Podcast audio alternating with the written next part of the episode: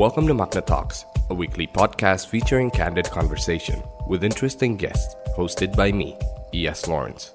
I team up with fascinating figures for an in depth talk show and curiosity fueled topics. Each episode is a far reaching talk with a well curated guest. The intimate conversations can lead you to the unexpected, so you're in for a treat because we're here to tell you the other side of every story. So stick around because we talk, you listen.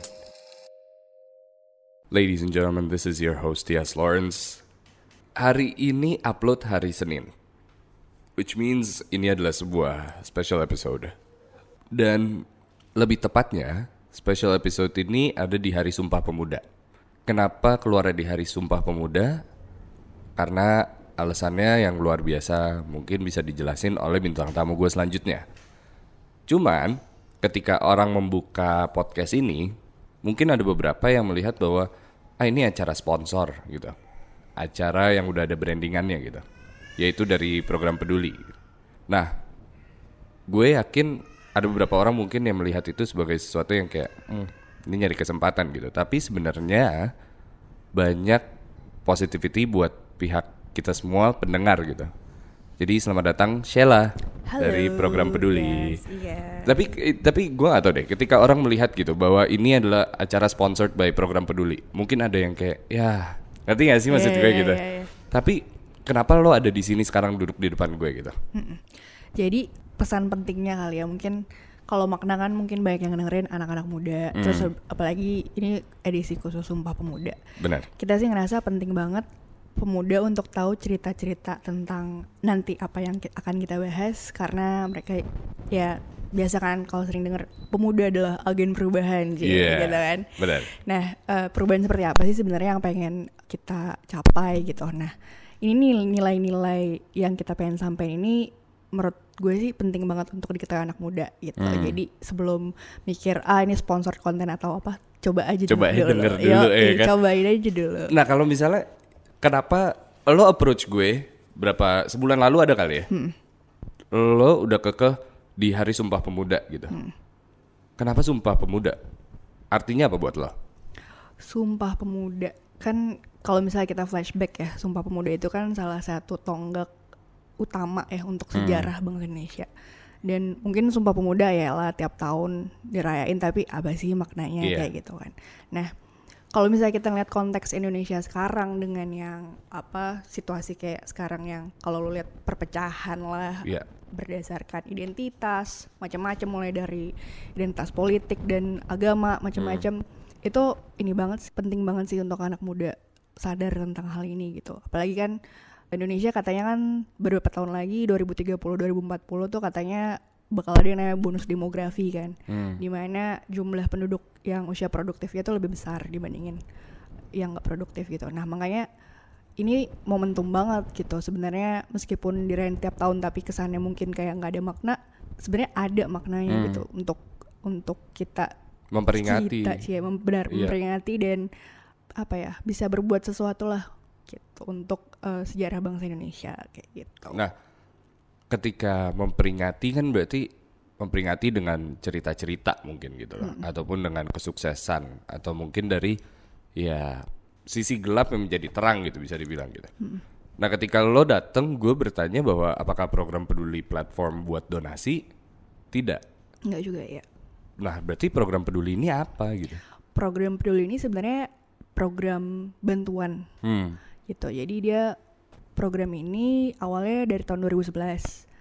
Terus lanjut sampai sekarang dan sebenarnya ini program bantuan dari eh, pemerintah Australia gitu. Jadi Oh gitu. kayak apa sih kayak kayak sekarang kan Indonesia baru punya Indonesia Aid gitu. Jadi iya. bantuan ya purely kemanusiaan aja gitu, Ah. bantuan dari eh, apa antar pemerintah gitu.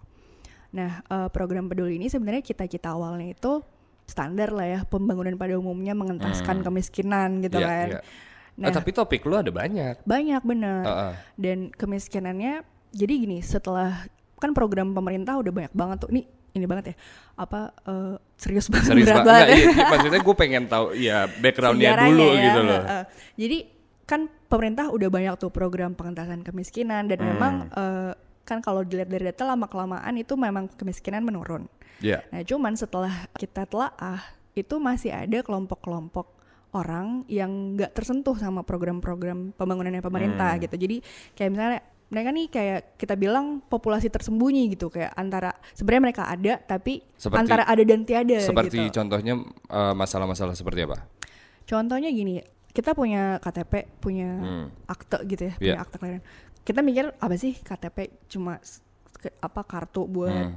ya identitas aja gitu kan. Atau ya apalah cuma is- eh, apa piece of paper. Cuman ada beberapa komunitas yang ketika mereka nggak punya itu, itu fatal banget. Hmm. Kenapa? Karena mereka nggak bisa akses layanan kesehatan, layanan Iya. pendidikan dan macam-macam gitu. Jadi kelompok dan apa namanya kelompok-kelompok yang tadi gue bilang antara ada dan tiada ini, setelah kita lihat tuh kenapa mereka tidak tersentuh oleh pembangunan dan bantuan itu karena adanya yang kita bilang namanya eksklusi sosial Hmm. atau ada stigma, ada diskriminasi Iya.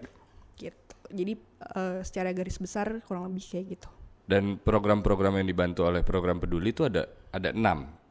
Uh, uh, uh, kita bilang kelompok ya Kelompok, kelompok, iya, yang kelompoknya. kelompok yang termarginalkan ada kita membaginya jadi enam itu ada masyarakat adat dan lokal terpencil yang bergantung pada sumber daya alam Mm-mm. jadi kayak misalnya masyarakat adat yang tinggalnya di dalam hutan-hutan gitu Oke. kebayang gak sih lo kalau Ya. Contoh ya misalnya bikin KTP kita kan tinggal ke kelurahan gitu kayak Iya. Pak RT kalau lu tinggal di hutan gimana Bo Benar, benar, benar, terus benar. udah gitu jauh kan akses Hmm. juga susah kayak gitu gitu terus ada juga orang dengan disabilitas Hmm. itu termasuk orang disabilitas psikososial kalau mungkin kalau lu mikir eh kenapa disabilitas perlu dibantu kan pasti banyak kan Iya, yang mau iya. bantuin gitu cuman kan kalau secara umum biasanya orang-orang kalau ngeliat disabilitas apa sih pi- pikirannya Ya Kasihan. udah udah gak ada masa depan. Heeh, kayak gitu gitu kan kayak kasihan lah apalah Hmm. Iba sih. jadi. iba Iya, gitu iya. kan iba terus eh, rata-rata programnya kayak charity gitu kan Iya. nah sementara kalau kita enggak sebenarnya enggak loh disabilitas tuh sebenarnya sama kayak kita mereka tuh Hmm. kalau kalau misalnya lo kasih nama orang kan kayak lu menempatkan diri lo agak kayak Lebih tinggi daripada di dia. atas kan Iya. benar Jadi padahal sebenarnya yang pengen kita yang kita pengen tuh nggak kayak gitu bahwa sebenarnya Benar mereka banget. setara semartabat mereka juga bisa berkarya berdaya Hmm. gitu dan yang dibutuhin sebenarnya adalah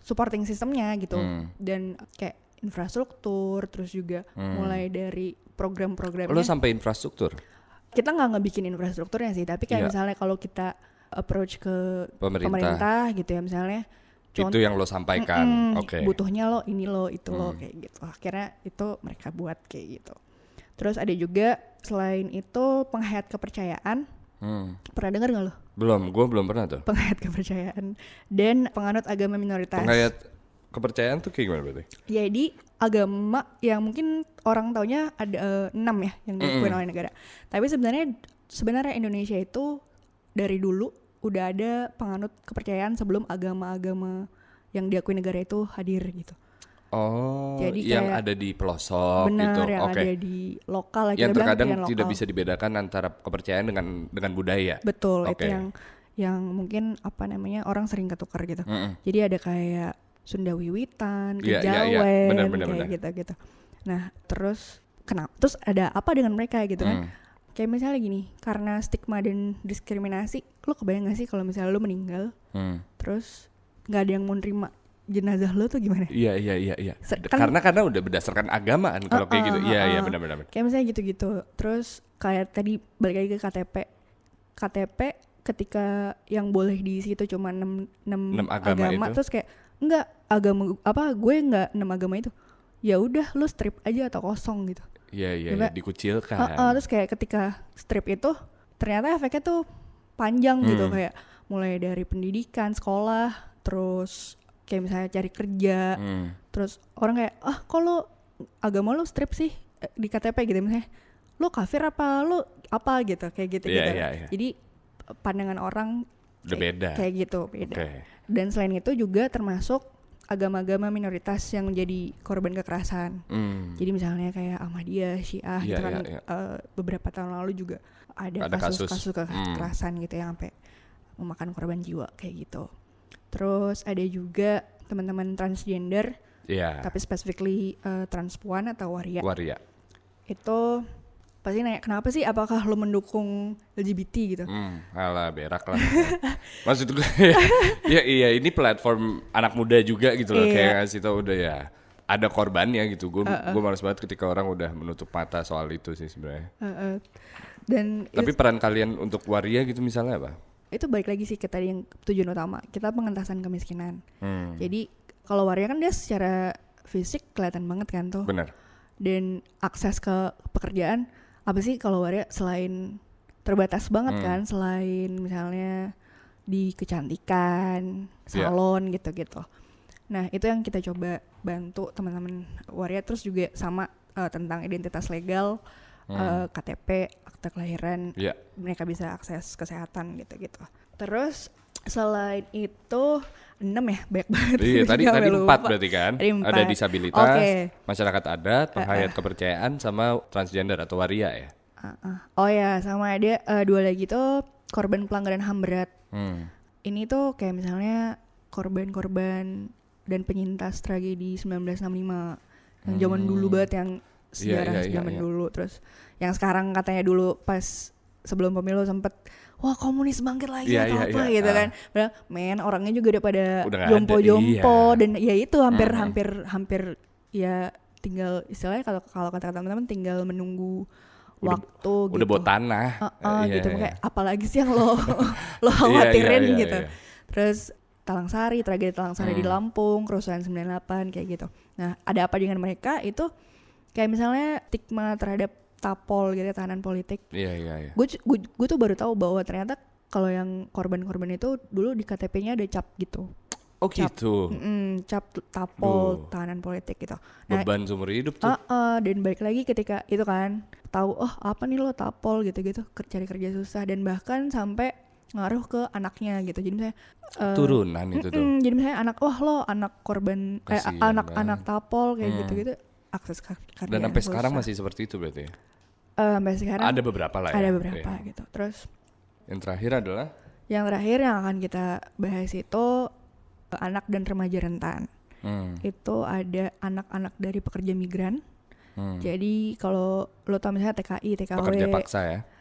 Eh, enggak sih ini kayak anak-anaknya dari TKI atau TKW. Oh, oke. Eh, jadi kan kita misalnya mungkin sering denger permasalahan TKI TKW gitu yang misalnya di luar negeri dapat kekerasan atau bahkan yang Hmm. sampai pulang tinggal nama. Nah, ini tuh anak-anaknya. Jadi yang ditinggalin Oke. gitu. Orang mikirnya kan, ah kenapa anak-anaknya ya nggak ada masalah dong kan justru orang tuanya kerja buat dapat nafkah Hmm, penghidupan yang lebih baik gitu. Eh, padahal ada masalah apa terselubung di situ yang gimana sih kalau orang kehilangan eh, sosok orang tua, Hmm. pengasuhannya kurang layak Ada, gitu, hmm. kurang ya.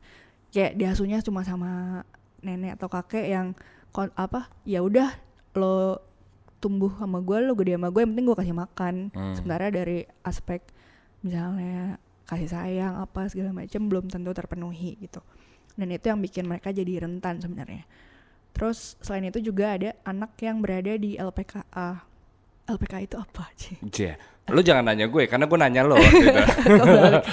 Jadi LPKA itu singkatan dari eh, Lembaga Pembinaan Khusus Anak. Hmm.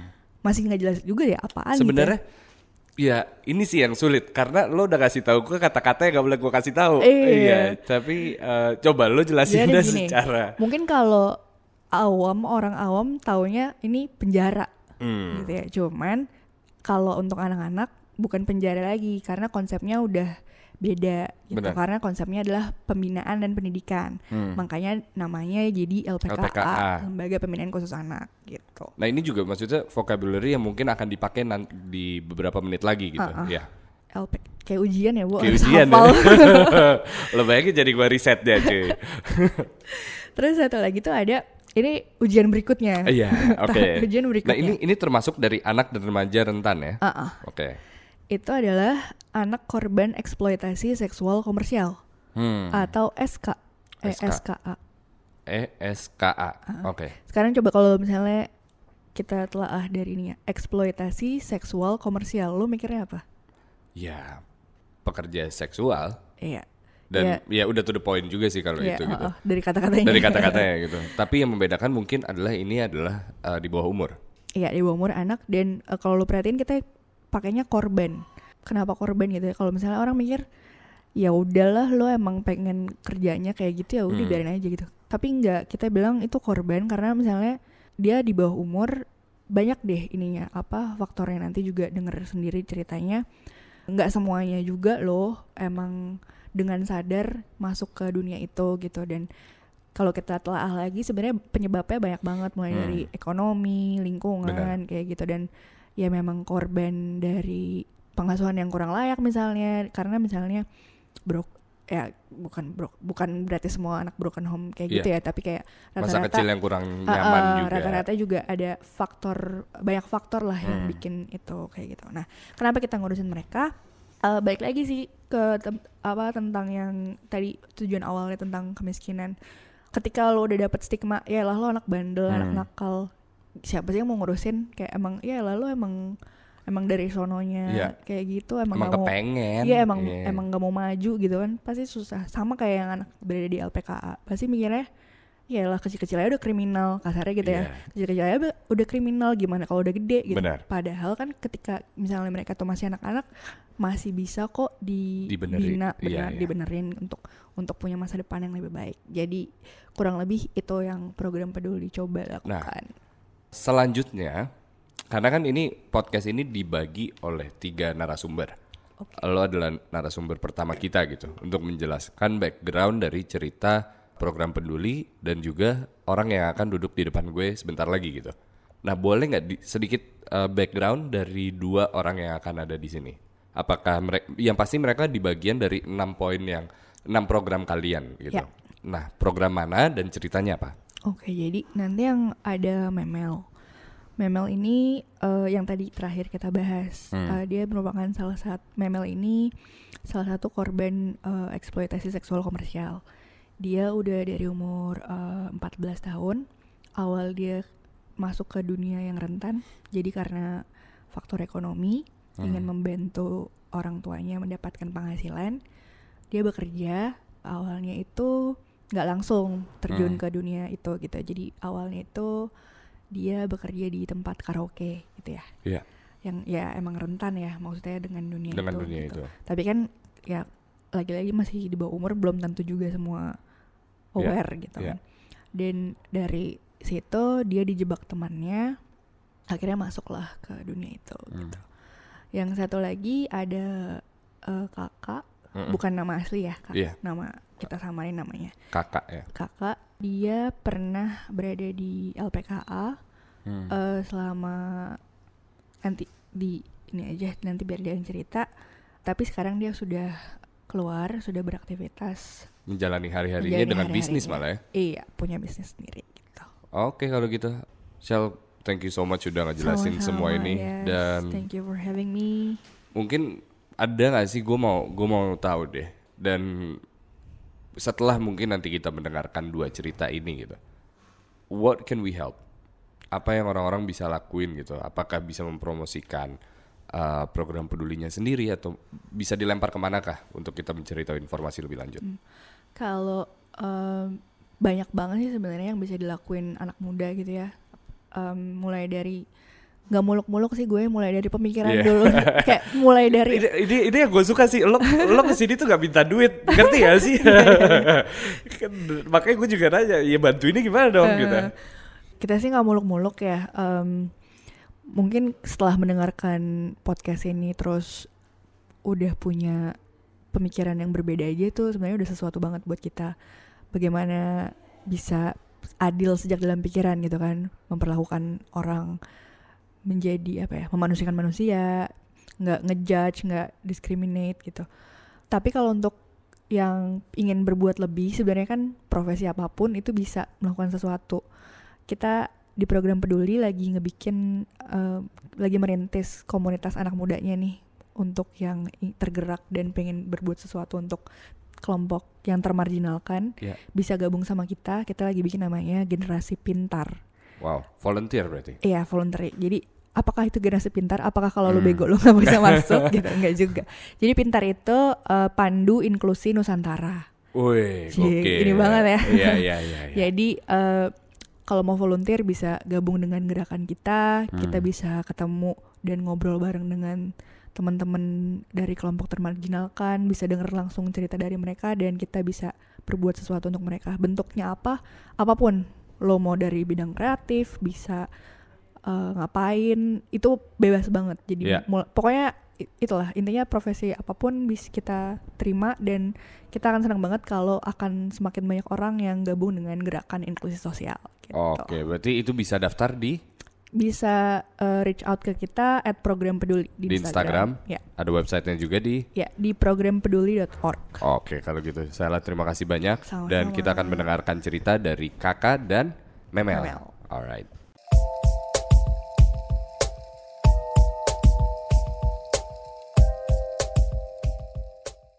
Selamat datang lagi di Magna Talks. Sekarang bintang tamunya beda. Bintang tamunya adalah ada Memel. Nah, bilang halo dulu Memel. Halo. Oh iya. Memel tuh dari Bandung ya? Iya. Dan berangkat tadi so tadi siang. Iya. Eh, kemarin. Kemarin? Oh kemarin. Oh Iya. nginep dulu di Jakarta. Iya, nginep dulu. Sering ke Jakarta. Kalau ada acara kayak gini ay- Sering kalau Iya, ada sering. acara kayak gini. well tapi gak gini sih. Gue mau tanya. Sebelum kenal program peduli atau teman-teman yang memel bawa gitu. Tadi ada banyak kan. Ada siapa aja? TAD. Ada TAD, Jasti. uh-uh, dan lain-lain gitu. Di sebelum Memel ketemu mereka ya Memel tuh dikenalnya kalau di rumah tuh sebagai siapa gitu atau mungkin di luar rumah dikenalnya sebagai siapa? Memel dulu sekolah biasa. Mm-mm. Mm, Sekolah kayak layaknya anak Di Bandung. ya di Bandung. Kayak apa? Eh, papa, mama juga Hmm. punya adik sama kakak. Dan mungkin ketika besarnya apakah Memel anaknya seperti apa? Apakah yang baik-baik aja sama keluarga, suka sekolah atau gimana? Kalau keluarga baik-baik aja sih Hmm. dari tapi keluarga Memel dari keluarga tidak berkecukupan. Hmm. Papa eh, kerja biasa kayak buruh buruh harian tapi Hmm. nggak tentu kerjanya. Oh gitu. Iya. Nah kalau misalnya Memel dulu melihat orang tua yang gak bercukupan, Memel niatnya ngebantu. Iya, Nia Memel ngebantu. Mama kan dulu juga kerja, kerja jadi bantu-bantu orang. Nah, bapak sedangkan bapak kerja kadang kerja kadang enggak gitu ya. Hmm. Eh, banyak apa utangnya di mana-mana gitu. Oh gitu. Ya, apa Memel niatnya mau bantuin mama, tapi kan umur Memel masih kecil, jadi nggak tahu mau kerja apa. Dulu tuh di Dulu. umur berapa tuh? berarti? 14 tahun.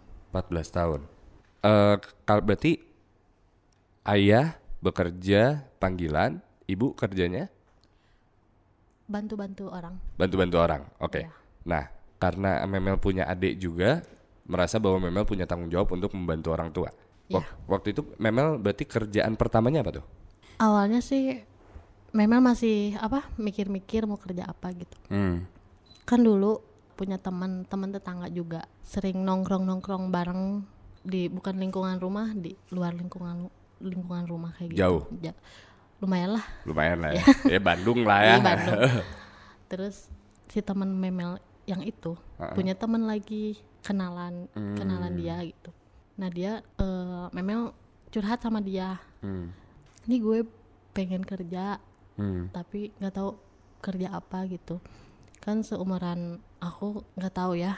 Susah Susah. juga. Iya. Ya kan soalnya Memel masih sekolah juga. Hmm. Jadi susah. Terus kata teman itu, ya udah nanti gue ajakin ke temen temen gue. Udah gitu dia kenali Memel, kenali Memel ke temennya. Hmm. temennya nawarin jadi eh, nawarin kerja karaoke jadi di jadi PL kayak gitu Nemenin. ya nemenin terus abis itu ya memang lakuin aja walaupun apa sih? Memang nggak tahu ya PL kayak gitu apa. Oh ternyata kayak gini. Ya udah nggak apa-apa cuma nemenin doang. Karena siangnya sekolah. ya Berarti ya iya emang pekerjaannya harus malam. Iya ya. Oke. nemenin aja. Jadi nggak apa-apa lah nggak masalah gitu kan. Ini ini juga demi mama gitu ya. Mama kan yang eh, apa nanggung jawabin semuanya buat keluarga gitu. Kakak sekolah kan. Adik juga sekolah sama jadi Hmm. harus bayar SPP kan kakak. Terus memel eh, apa? Ya terusin aja kerjaan kayak gitu sampai akhirnya memel kejerumus cewek bookingan SK. Nah kan Memel awalnya kerja di karaoke gitu. Yang pada akhirnya ya iya nemenin do bener nemenin Iya. doang kan? Itu berapa lama tuh nemenin? Sebulan? Eh, lebih Nah, berubah menjadi SK gitu atau tadi bilang eh, di booking gitu itu pertama kali kapan? pertama kali sih awalnya memang juga nggak niat nggak pengen gitu Iya. ya nggak pengen kayak gitu cuma ada teman memel yang ngajak-ngajak ini ada bookingan lagi eh bukan ini ada job lagi Hmm. katanya job nemenin nemenin makan kayak gitu terus janjian di manalah sekitar daerah Bandung di Hmm. terus tapi ternyata nggak Nggak makan? nggak nggak makan dibawa ke apartemen Hmm. kata Memel katanya mau nemenin ini makan kayak gitu kayak gitu. Ya udah eh, lo lakuin aja apa kata dia kata temen Memel itu. Memel di situ nggak bisa ke mana-mana ya. Di situ ada tiga om-om. Hmm. takut ya Memel. Deg-degan? iya deg-degan. Teman Memel ada tapi? ada. Memel cuma dua orang. Hmm. Sam- Memel sama temen Memel. Terus kirain Memel mau Memel mau dibayar jutaan. Ternyata? ternyata cuma 150 ribu Hah? Memel karaoke nemenin berapa? temenin Ah, ah, minimal iya, 300 ribu tip.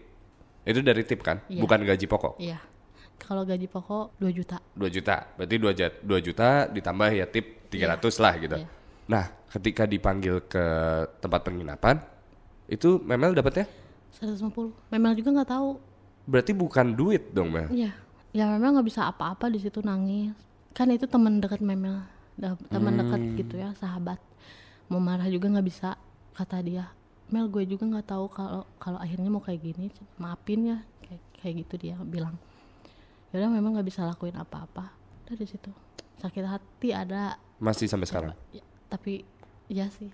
Tapi ya udah lupain masa lalu Sebenarnya rasa paling besar yang manusia bisa dapetin adalah dendam mungkin, Mel. enggak Memel nggak dendam. Iya itu soalnya sahabat dari kecil ke mana-mana selalu berdua kan kerja karaoke berdua sama dia Merintis bareng. Hmm, sampai sekarang juga masih temenan masih deket banget Hmm. Apakah setelah pertama kali terjun ke dunia SK gitu, Memel merasa bahwa kecanduan kah? Kayak enak juga nih lama-lama gitu dan uh, Memel juga saat itu masih masa di mana penasaran dong. ya ada pastinya Eh, ya teman-teman memel juga ngajak Hmm. ya udahlah lo udah udah terlanjur kayak gitu dibayar segitu akhirnya ya itu terusin aja tapi bayarannya nggak Nggak, nggak, nggak tetap ya. 150 gitu. ya Dan saat itu berarti uang mulai datang. iya Uang yang di- itu dikasih ke orang tua. dikasih ke orang Nah, Memel berarti berapa tuh dapatnya? lima ratus empat ratus ribu buat ya kan punya apa kalau Pegangan. PL ya kan harus punya kosmetik kayak Iya. ya terus baju-baju kayak gitu. Nah, Memel berhenti di umur? Di umur 16 tahun. 16 tahun ketika ketemu suami? Ketika ketemu atau malah ketemu manta. Oh, ketemu mantan. Enggak maksud berarti yang mengubah Memel adalah apa gitu? ya dari mantan itu. Kan awalnya dia gini eh, ya temen tongkrongan sama-sama gitu bareng-bareng. Dia suka sama Memel ada kayak gitu. Dia tahu Pekerjaan buruknya Memel. ya buruknya Memel kayak gimana. Nah dia suruh Memel buat berhenti kerja kayak gitu biar tanggung jawab keluarga sama aku semuanya kata dia kayak gitu. Tapi akhirnya eh, orang itu kasar banget. Sampai-sampai bisa mukul-mukul ke Memel kalau ada masalah-masalah kayak Astaga. gitu. Sampai ah pokoknya. Ber- sering banget. Berarti di umur Memel yang mungkin sa- yang sangat muda ini merasa kehilangan masa kecil Memel lah berarti. Iya. Sekarang juga nyesel gitu kan. Kan lihat teman-teman di luar yang masih sekolah nikmatin masa mudanya gitu. Ketika misalnya Memel bisa ketemu Memel di umur 14 tahun gitu. Yang Memel mau bilang apa? Semangat eh, apa? Semangat aja terus Memel Eh, mau mela- mau melarang nggak? iya pasti. Hidup Memel mungkin jauh lebih nyaman kali ya. Udah punya anak juga, uh, suami juga yang insya Allah ya nggak kasar juga gitu ke Memel. Yang membuat Memel merasa bahwa ada kesempatan hidup lagi itu dari mana Mel? Dari diri memang sendiri. Ya kan memang sering apa? curhat-curhat ke Teh Ade Justin kayak gitu. Semangat Mel, kamu jangan apa? jangan putus asa Hmm. gak boleh apa ya nggak boleh kecewa iya gitu ya. kecewa dari masa lalu yang kemarin Hmm. Sekarang jalan aja hidup yang sekarang kayak gitu. Hal-hal yang dulu Memel lewatin gitu. Memel sebahagia itu nggak sih dulu menjalani sebagai SK gitu? Nggak sama sekali. Sekarang memang sering pulang kerja sering nangis sering apa sampai-sampai memang keluar sekolah Hmm. dibully soal dasar perempuan kayak gini sama teman-teman. Dikucilkan? Iya. Sampai Memel keluar dari sekolah ya? Iya. Nah sekarang kalau misalnya Memel berkeluarga gitu di umur segini, pasti yang pasti adalah Memel mau memberikan terbaik kepada keluarga gitu. Memel ngeliatnya lima tahun ke depan Memel maunya seperti apa gitu. yang pasti tanggung jawab kepada anak ya Hmm. yang pasti kalau was-was pasti ada Hmm. setiap orang tua jadi pasti selalu jagain anak gitu Hmm. takut kan kayak memel dulu gitu masih trauma sih sampai sekarang memel Traumanya seperti apa Mel? Ya jadi kalau misalnya lihat eh, apa cewek Hmm. yang ada di pinggir jalan kayak gitu trauma suka Memel ngelihat diri sendiri dulu gitu. Berarti Memel kalau misalnya sekarang balik lagi gitu, Memel berharap di umur-umur uh, awal itu Memel pekerjaannya harusnya seperti apa? ya pasti pengen kerja bingung antara pengen sekolah sama Hmm. bantu mama kayak gitu Kalau misalnya disuruh sekolah lagi Memel mau? ya pasti mau Yang pasti ya semoga nggak dibully lagi kayak waktu itu ya. Iya. Dan bulian waktu itu yang parah-parah banget tuh kayak gimana Mel? jangan temenan sama cewek pelacur kayak gitu ya. kayak kayak gitu bilangnya dasar eh, bondon kayak gitu sakit hati seenggaknya kan memang punya harga diri juga Hmm. Apakah sekolah tahu gitu atau mungkin keluarga Memel tahu gitu? sekolah tahu Memel ngeluarin diri sendiri atau dikeluarin? ngeluarin diri sendiri. Awalnya kan guru SP juga udah merjuangin buat sekolah Hmm. memel gitu ya. Ya udah nggak apa-apa. Eh, ibu mah ibu nggak akan ngasih tahu ke orang tua kamu kalau kamu kerja yang kayak gitu. Yang penting kamu sekolah sampai tamat. Tapi nah dari situ teman-teman kayak gitu kalau memang sekolah gak enakan kalau sekolah sendiri dijauhin sama teman-teman Nah mungkin banyak yang berpikir bahwa ya kan itu keinginan Memel gitu, ya kan Memel yang mau gitu. Eh, yang padahal Memel di sini adalah seorang korban gitu, karena mungkin keluarga yang tidak mampu, mungkin juga dari misalnya lingkungan yang nggak sehat gitu. Menurut Memel gimana tuh perasaannya ketika Memel dibilang ya kan ini Memel yang mau gitu. ya pasti nggak mau sakit hati aja gitu memang lakuin ini kan demi mama juga kan Hmm. jadi sakit hati aja dibilang kayak gitu mereka belum tahu gitu ceritanya kayak gimana? Dan semoga orang-orang yang mendengarkan ini juga nggak berpikir buruk tentang orang-orang yang kerja di sana gitu. iya. Memel ada nggak tips gitu untuk ngasih tahu untuk keluar dari pekerjaan seperti itu gitu? Yang mungkin orang-orang juga yang mendengarkan ada merasa bahwa oke kerjaan gue juga nggak sehat nih, eh, gue nggak suka cara keluarnya gimana Mel? yang pasti pekerjaan banyak ya. Terus kalau buat seumur umur memel kayak gitu tetap lanjut sekolah jangan sampai kerja yang kayak gitu resikonya kan gede banget bisa Penyakit. ya penyakit kesehatan reproduksi kayak gitu jangan diterusin Dan kalaupun memang eh, aktif dengan hal seksual ya bisa langsung ke ngecek juga ya. Yang Memel juga setelah mengenali program peduli juga sudah mulai paham dengan hal-hal eh, penyakit reproduksi dan penyakit-penyakit lainnya gitu. Mungkin pertanyaan terakhir adalah sekarang nih di hidup ini gitu. Memel merasa sangat bersyukur kah? kalau sekarang sih bersyukur ya. Eh, sekarang papa udah kerja. Mama juga udah kerja. Terus sekarang kan kakak juga udah kelu apa udah lulus sekolahnya juga. Jadi bersyukur punya suami juga kan sekarang yang sayang sama Memel. Hmm. bersyukur Dan semoga semua orang merasakan bersyukur juga ya. Iya. Memel terima kasih banyak udah main ke sini. ya sih. Dan makasih banyak sudah bercerita gitu. Dan semoga ke depannya ya menjadi ibu yang baik untuk anaknya dan uh, selalu bahagia. Amin. Memang terima kasih banyak. Ya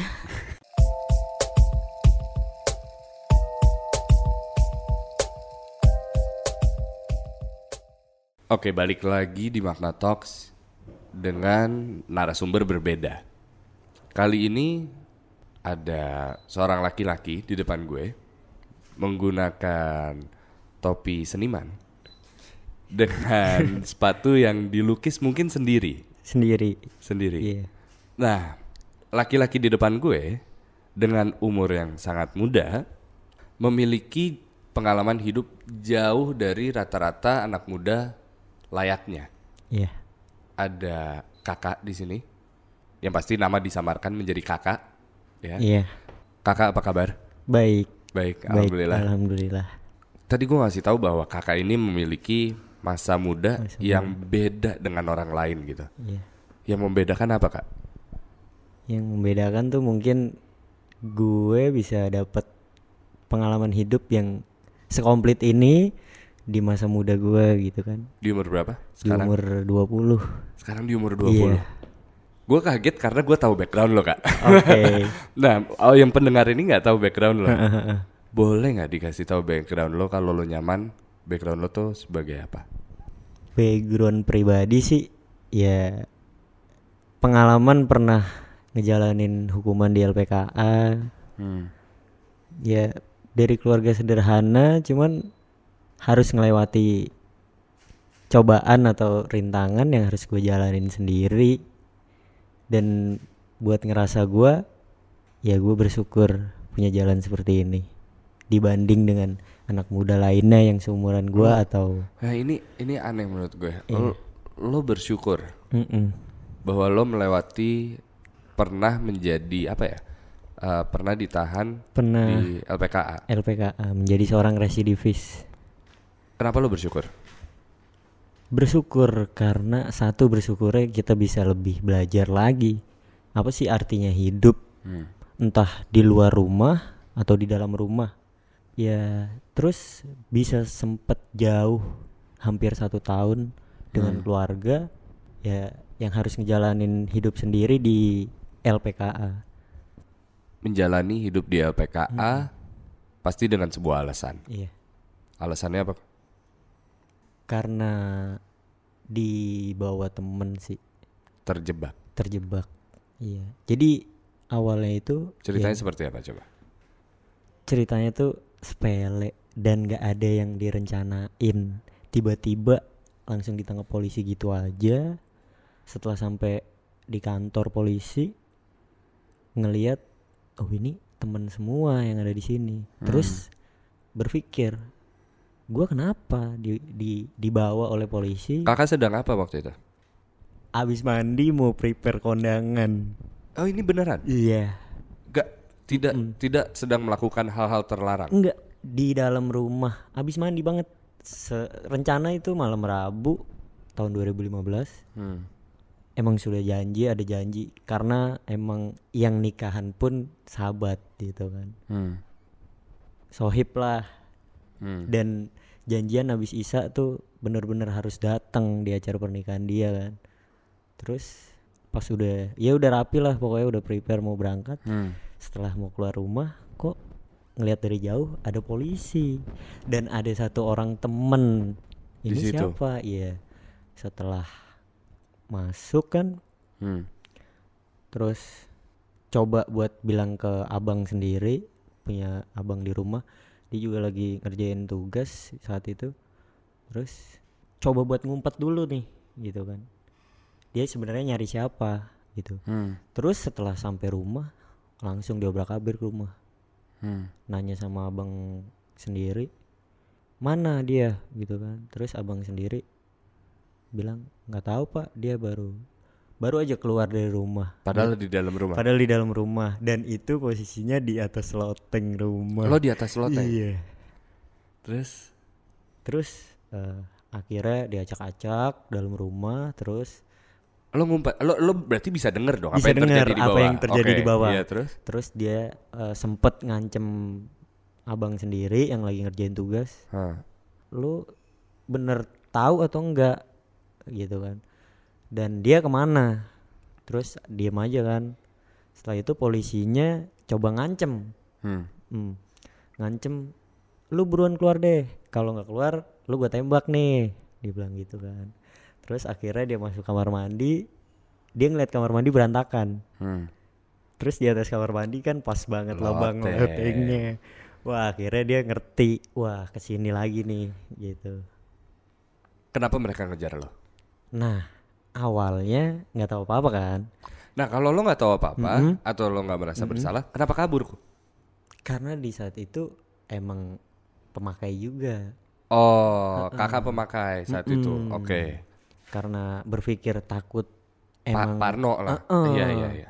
terus nggak lama ya itu setelah kena sampai dipukul pakai pistol gitu kan setelah Hmm. turun dari loteng habis itu ya dibawa baru di jalan eh, ditanya kamu jual ini berapa bulan yang lalu terus Obat obat kah atau daun kah? daun Daun. daun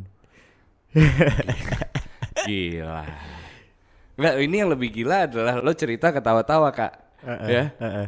Dan gak tahu lo merasa ini adalah sebuah challenge mungkin kalau ya. iya Sa- eh, tapi anyway cerita lagi, lo waktu itu dipukul oleh pistol, kemudian? Mm, selama di jalan nggak diborgol. Istimewanya tuh nggak diborgol. Nggak kayak tahanan yang baru ditangkap iya. Cuma dirangkul sama kepala komandan. Dengan keras, tidak. Biasa, santai. biasa santai. Cuman setelah masuk mobil. Ah. wah ada temen kakak. Terus otomatis pak polisi nanya lu kenal dia nggak? Kenal pak Hmm. berapa lama lu jual barang ke dia nggak sama sekali Karena itu fakta. enggak Oh oke. Mm-mm. terus lo bohong berarti. nggak bohong emang emang nggak sama sekali ngejual ke dia di saat itu Oh oke oke oke oke. dan dia sebenarnya dapat barangnya dari orang lain bukan dari kakak akhirnya dia dua orang ini teman kakak dia habis digencet nih sama polisinya ceritanya Hmm. akhirnya dia ngaku iya bukan kakak yang jual gitu kan Hmm. dan saya nggak beli ke dia Hmm. terus akhirnya ya udahlah dibawa ke kantor polisi Berarti temen lo brengsek juga dong. banget makanya gue pribadi sekarang nggak percaya yang namanya temen Kak, itu oke. Gue recap dulu ya. Gue mundur Oke, dulu ya. oke Lo ditangkap, Heeh. lo ngumpet, lo ditangkap, lo kira lo sebagai pemakai, sebagai tersangka sebagai tersangka karena memakai. iya Iya. Nah, ditaruh di mobil ketemu temen lo, Heeh. lo nanya polisi nanya, lo beli dari kakak. iya Yang lo bilang enggak enggak sama sekali karena benar. Bener. Karena benar lo nggak nggak jual ke orang Mm-mm. dan apalagi jual ke dia. Iya. Berarti dia pura-pura bilang kalau dia belinya dari lo. iya makanya kakak bisa ditangkap gara-gara tuduhan tadi Ah, Oke, berarti lo ditangkap karena dituduh. Mm-mm. Oke, terus terus setelah nyampe kantor polisi nggak dilepas dong? nggak dilepas tetap dibawa dipintain keterangan lebih lanjut kan Iya. Belum- Intro- interogasi lah. Mm, belum nyampe tahap eh, BAP dan di situ juga mau ngadain pengembangan Hmm. sebenarnya siapa dalangnya gitu kan Iya iya iya. akhirnya ternyata dua orang ini beli ke teman kakak ya kan terus dia ngaku setelah dia digeledah HP-nya nggak ada HP-nya terus dia mentalin lagi ke kakak tuh saya beli ngabarinnya pakai handphone dia Wah. kakak nih yang dituduh wah nggak bisa apa-apa tuh di situ Iya. wah iya langsung mikir gue berteman juga lagi sama dia Ah. Lo punya kontaknya. Iya, dan brengseknya temen gue ini dia bilang nggak punya HP. Gak usah nyebut temen deh, si anjing aja. Iya. Si- kita santai kok ini podcast Oke, nih. ya. siap, siap. Jadi, oke, tapi durasi kita nggak lama. Jadi, oke lanjut. Si anjing ini. Iya. Si anjing ini alasannya nggak punya HP. HP. Akhirnya dipentalin ke kakak kan. Tuh kakak ada udah. tuh. Ada di situ karena udah berpikir, wah, gua nggak terlibat masalah. Gue bakalan pulang. Lo udah mikir gitu? Udah sampai dikasih nasi goreng dulu lah. Sama polisi? Yoi. Anj- aduh. Dikasih aduh nyesek di- banget tuh di- kak. Dikasih nutrisa, eh, dikasih nutrisari es ya kan. Udah, kamu jujur aja kata dia. Kamu bakalan pulang kok, digituin Tuh, dong. Iya, aduh. Si si anjing dua ini akhirnya Hmm. dia bilang, "Ya coba hubungi aja pakai HP kakak itu." ya udah akhirnya ngelakuin pengembangan Ah, pakai nomor gue pribadi ah, akhirnya temen gue yang tadi ini hmm. ketangkap juga dan gue punya masalah baru di situ yang disangkanya gua Pengedar. pengedar terus disangkanya gua yang makan orang Wah. ya akhirnya Akhirnya lo uh, menjadi lo menetap di sana selama berapa lama? Di LPKA selama 10 bulan 10 bulan. Heeh. Secara singkat boleh dijelasin kehidupan di LPKA seperti apa sehari-hari lo? sehari-hari sebelum sebelum punya kegiatan yang Yang dilakukan Yang di- dilakukan karena di- mungkin di pikiran orang LPKA sama seperti penjara gitu. Di mana lo ya seperti apa yang mereka lihat di Mm-mm, televisi. memang memang memang memang penjara Memang cuman tapi, iya tapi ada aktivitas lainnya. ada aktivitas lainnya lain-lain. iya itu juga karena harusnya di bawah umur tuh nggak ditempatin di situ Hmm. ada tempat khususnya gitu kan apalagi untuk pengguna narkotika Rehabilitas. harusnya Iya. apalagi di undang-undang itu ada maksimum narkoba yang harus ditahan tuh seberapa banyak pelakunya Hmm, gitu iya. dan di situ nggak ada barang bukti ya cuma alat komunikasi barang buktinya sampai bisa ditahan dengan alasan yang nggak jelas menurut gue Iya. sih Nah, hari-hari lo seperti apa di sana? ya cuma bisa di dalam sel selama dua minggu di sana tuh nggak dikeluarin sama sekali Lo nggak ketemu matahari? nggak selama dua minggu Malam pertama lo seperti apa, Kak? Ini di kantor polisi dulu atau di LPKA nih? Dua-duanya. Karena uh, uh, pro- prosesnya di kantor polisi dulu kan. Hmm. Dan tiga hari nggak tidur setelah habis penangkapan. Karena harus BAP kan. Hmm. Habis itu ya baru masuk ke sel kantor, poli- kantor oh, polisi. di kantor, sel kantor polisi, oke. di- Selama dua minggu. Hmm. Di situ cuma ya udah cuma bisa ngerenungin kesalahan.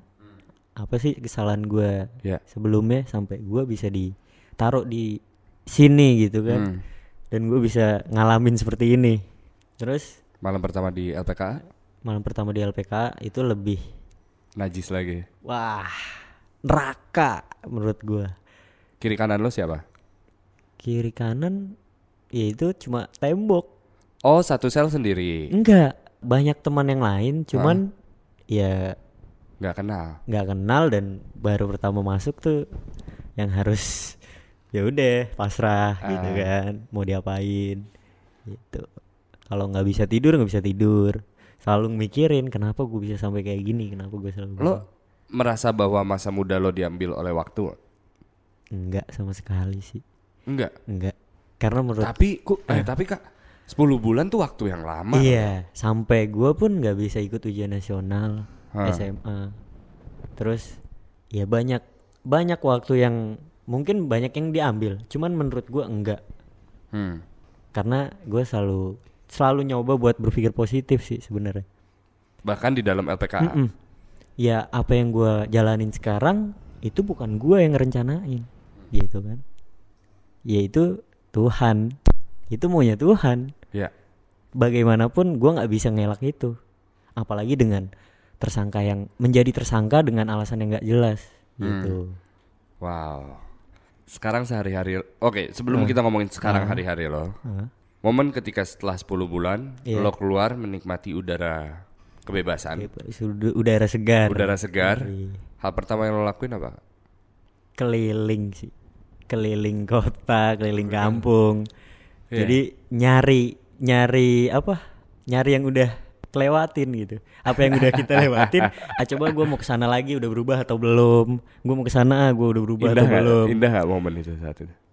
pas keluar pintu aja Hah? ngirup udara yang ada di luar itu beda banget Padahal sama ya udah. Padahal Kalau sama. pikirin ya sama. Mm-mm.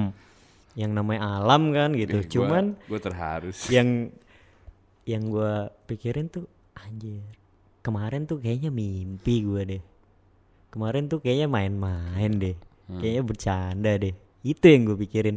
Kalau apalagi sampai ada orang yang pengen tahu gue oke gue bakalan cerita. Itu entah orang nggak kenal kayak Lo nggak merasa terkucilkan? nggak. Sama sekali.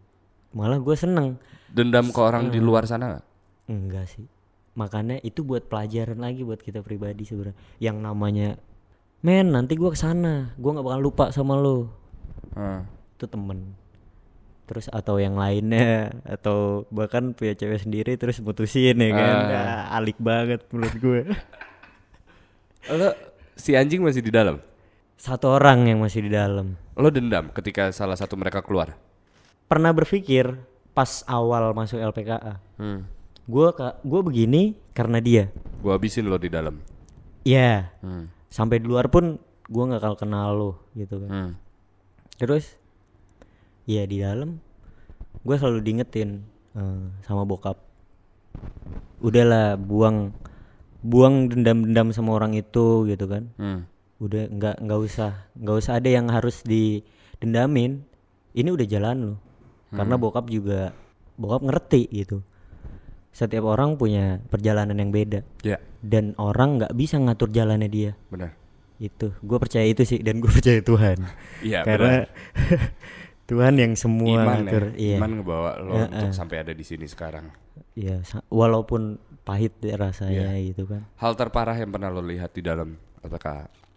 hal terparah yang gue lihat dan pernah gue rasain sendiri. Ah, apa kak? itu yang digebugin tujuh kamar sel. Yang satu selnya isi 13 orang. 13 kali 7 13 kali 7 di muka, di badan, wah nggak kebentuk sih. Di mana-mana. iya. Batasnya sih dari pinggang ke kepala yang pasti. Ya kaki juga mungkin disabetin. Hmm. wah itu strong banget sih. Ya mungkin ngerasa sakit cuman setelah itu nggak ada rasa. Hmm. Gua Kebal lo udah. iya gue di situ makin ngerasa ya gue nggak punya siapa-siapa selain Tuhan. Mungkin ini karunia Tuhan buat gue sampai eh, balok nih Hmm. eh, ukuran 80 sampai 1 meter itu patah jadi empat di tangan gitu kan.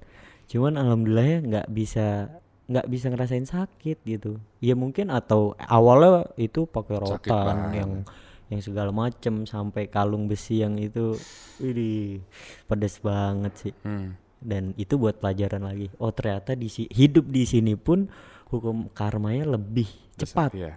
lebih bisa cepat nebus apa yang lu lakuin salah akan terjadi balasannya itu sih Sekarang udah berapa lama semenjak keluar? Hmm, hampir Empat ya? Empat tahun. tiga Tiga, tiga, tiga tahun. eh, jalan jam 4 sih Jalan empat tahun ya. Apakah empat tahun terakhir setelah lo keluar jauh berbeda dengan lima tahun lalu lo yang sebelum masuk? jauh Jauh. jauh Sekarang kakak nih memiliki sebuah bisnis ya. bisnis kecil-kecilan kolektif sih Maksud gue ada orang yang emang ketika keluar dia pengen masuk lagi Eh, karena emang di sana tuh lebih disayang, lebih ada. Ya makan gue ada gitu. nggak gitu sih Tongkrongan gue ada. bahasanya nggak gitu. Nggak gitu.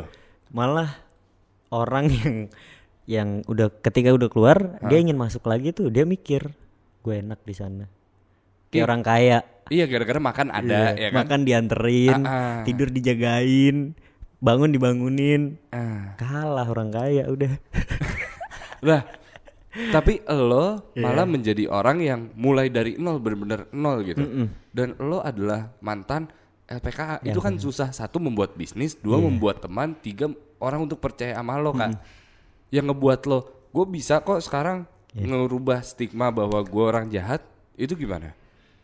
gua nggak pernah bicara di depan orang sebelum lu kenal gua Hmm. tapi gue selalu ngelakuin apa yang buat dia ngeyakinin gua tuh nggak jahat Hmm. gitu jadi mungkin yang tadinya baru keluar di lingkungan nggak mungkin eh, keluar tuh nggak mungkin yang namanya di cibir atau diomongin Iya, gitu iya, kan ya gue beranikan untuk keluar karena eh, kalau semakin kita ngumpet mungkin lebih jadi omongan gitu. Orang-orang. mending gua yang beranikan diri untuk ngedeket Benar. orang dulu Oke. Pertanyaan terakhir. Mm-mm. Sekarang kalau misalnya lo bisa ngomong sama orang-orang yang mungkin terlibat di narkoba gitu, iya di narkotika atau di barang-barang terlarang ataupun hal-hal yang buruk yang mereka lakuin gitu. Mm-mm. lo udah lo apes banget kak apes banget. Lo apes gitu. Apes banget. Dan kemungkinan mereka yang sedang memakai atau apalah itu iya. kemungkinan mereka ditangkap gitu adalah mungkin 40% lah 30% gitu. Jarang gitu. Karena yang nilai apes itu gitu. Hmm. tapi yang bisa lo kasih tahu mereka tuh apa? Kalau buat kita pribadi ya intinya tetap lakuin apa yang lu bisa aja. Entah eh pahitnya gini kita hidup bukan harus untuk kaya kita harus untuk sukses. Hmm. ya lu jalanin aja hidup lu. Sama gue berpikirnya tuh kayak gini gue nggak bisa ngatur gue nanti jadi orang kaya gue nggak bisa ngatur gue jadi orang sukses. Memang banyak orang yang bilang sukses tergantung diri lu sendiri. Gue nggak percaya soal itu. Kalau emang belum Tuhan karuniain gue buat sukses. Iya benar. Itu sih. Dan kalau buat temen-temen yang misalkan masih ngelakuin hal yang sama gue cuma bisa bilangin menurut lu itu penting yang lu lakuin hmm. cuman menurut gua enggak karena lu masih bisa ngelakuin hal yang lu bisa selain itu jadi cobalah gitu Hmm. buat ngelakuin hal baik dulu Iya. nggak usah mau dilihat baik atau kaya di depan orang atau sukses gitu kan Hmm. coba buat unjukin aja dulu lu bisa apa dan lu mampu apa Hmm. I have nothing but respect for kakak. Gue sangat respect dan terima kasih banyak lo udah ke sini. sama-sama Gue dengan senang hati mempromosikan bisnis lo. oke Gue sangat mendukung bisnis yang dijalani oleh kakak. Ada beberapa ya malah. ada beberapa sih Ada beberapa dan teman-teman yang mendengar with all respect gitu. Ini karya yang benar-benar datang dari seseorang yang memiliki background yang nggak seindah kalian, memiliki pelajaran hidup lebih besar daripada kalian. Gua nggak minta kalian untuk membeli, gue mau tahu kalian kalau orang ini exist gitu. Dan ketika dia bisa kerja lebih keras daripada kalian, ya lo harus tahu diri sih Iya. bahwa hidup ini tuh ya emang kadang sulit itu kadang ya ada anugerahnya ada Ada, pahit-pahitnya betul. juga gitu jadi kak bisnis lo apa gue di bidang kesenian sih bidang keseniannya Heeh. ada satu ada workshop sablon Hmm. ada workshop lukis juga dan ngejual beberapa hasil lukisan gue kayak di tote bag lukis ya terus jaket lukis sepatu juga sepatu ya? lukis kaos Ya. lukis topi ya dan segala macam sama di bidang fotografi sih. Bidang fotografi? Iya. itu bisa di follow di mana? Di Instagram ada almost famous oke. Fotografi. Tulisannya gimana? A L M O ya S H SH F A Al- almost famous oh F A M O U S. Iya. Oke. Eh, bisa dicek di situ dan di situ juga jualan lo juga ada di situ? Yang untuk keseniannya di pin titik ing. Pin titik ing. Iya. oke. Terima kasih banyak. Sama-sama. Semoga banyak banget sih pelajaran hidupnya bisa dan gue gue cuma minta satu hal semoga lo bahagia ter- terus Uh, terima kasih banyak. Amin. kalau gitu sampai ketemu di lain waktu. Oke see you kak.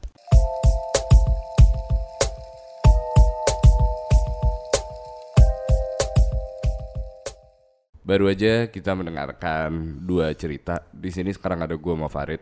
Yep. mungkin dua cerita ini yang yang apa ya? Yang sangat berpengaruh gak sih so Iya, far So far sih berpengaruh dan membuka wawasan lah. ya Kayak apa ya? Banyak hal-hal yang kita nggak tahu sebelumnya ya kita nggak tahu sebelumnya terus kita tahu dan banyak hal apa ya walaupun mereka adalah satu dari sekian ribu orang yang kurang beruntung Hmm, bukan berarti mereka dikucil harus dikucilkan atau ya dipisahkan dari orang-orang yang lain gitu loh malah kita harus merangkul dan membantu mereka semua Benar. juga Benar. Jadi ya terima kasih juga untuk Memel, Kakak dan program peduli yang sudah hadir di sini dan terima kasih juga buat kalian yang sudah mendengarkan. Pesan terakhir dari gue Farid mungkin selamat hari Sumpah, Sumpah Pemuda. Pemuda And I'll see you guys next week. Nama gue Yas Lawrence nama gue Farid Rahman dan terima kasih.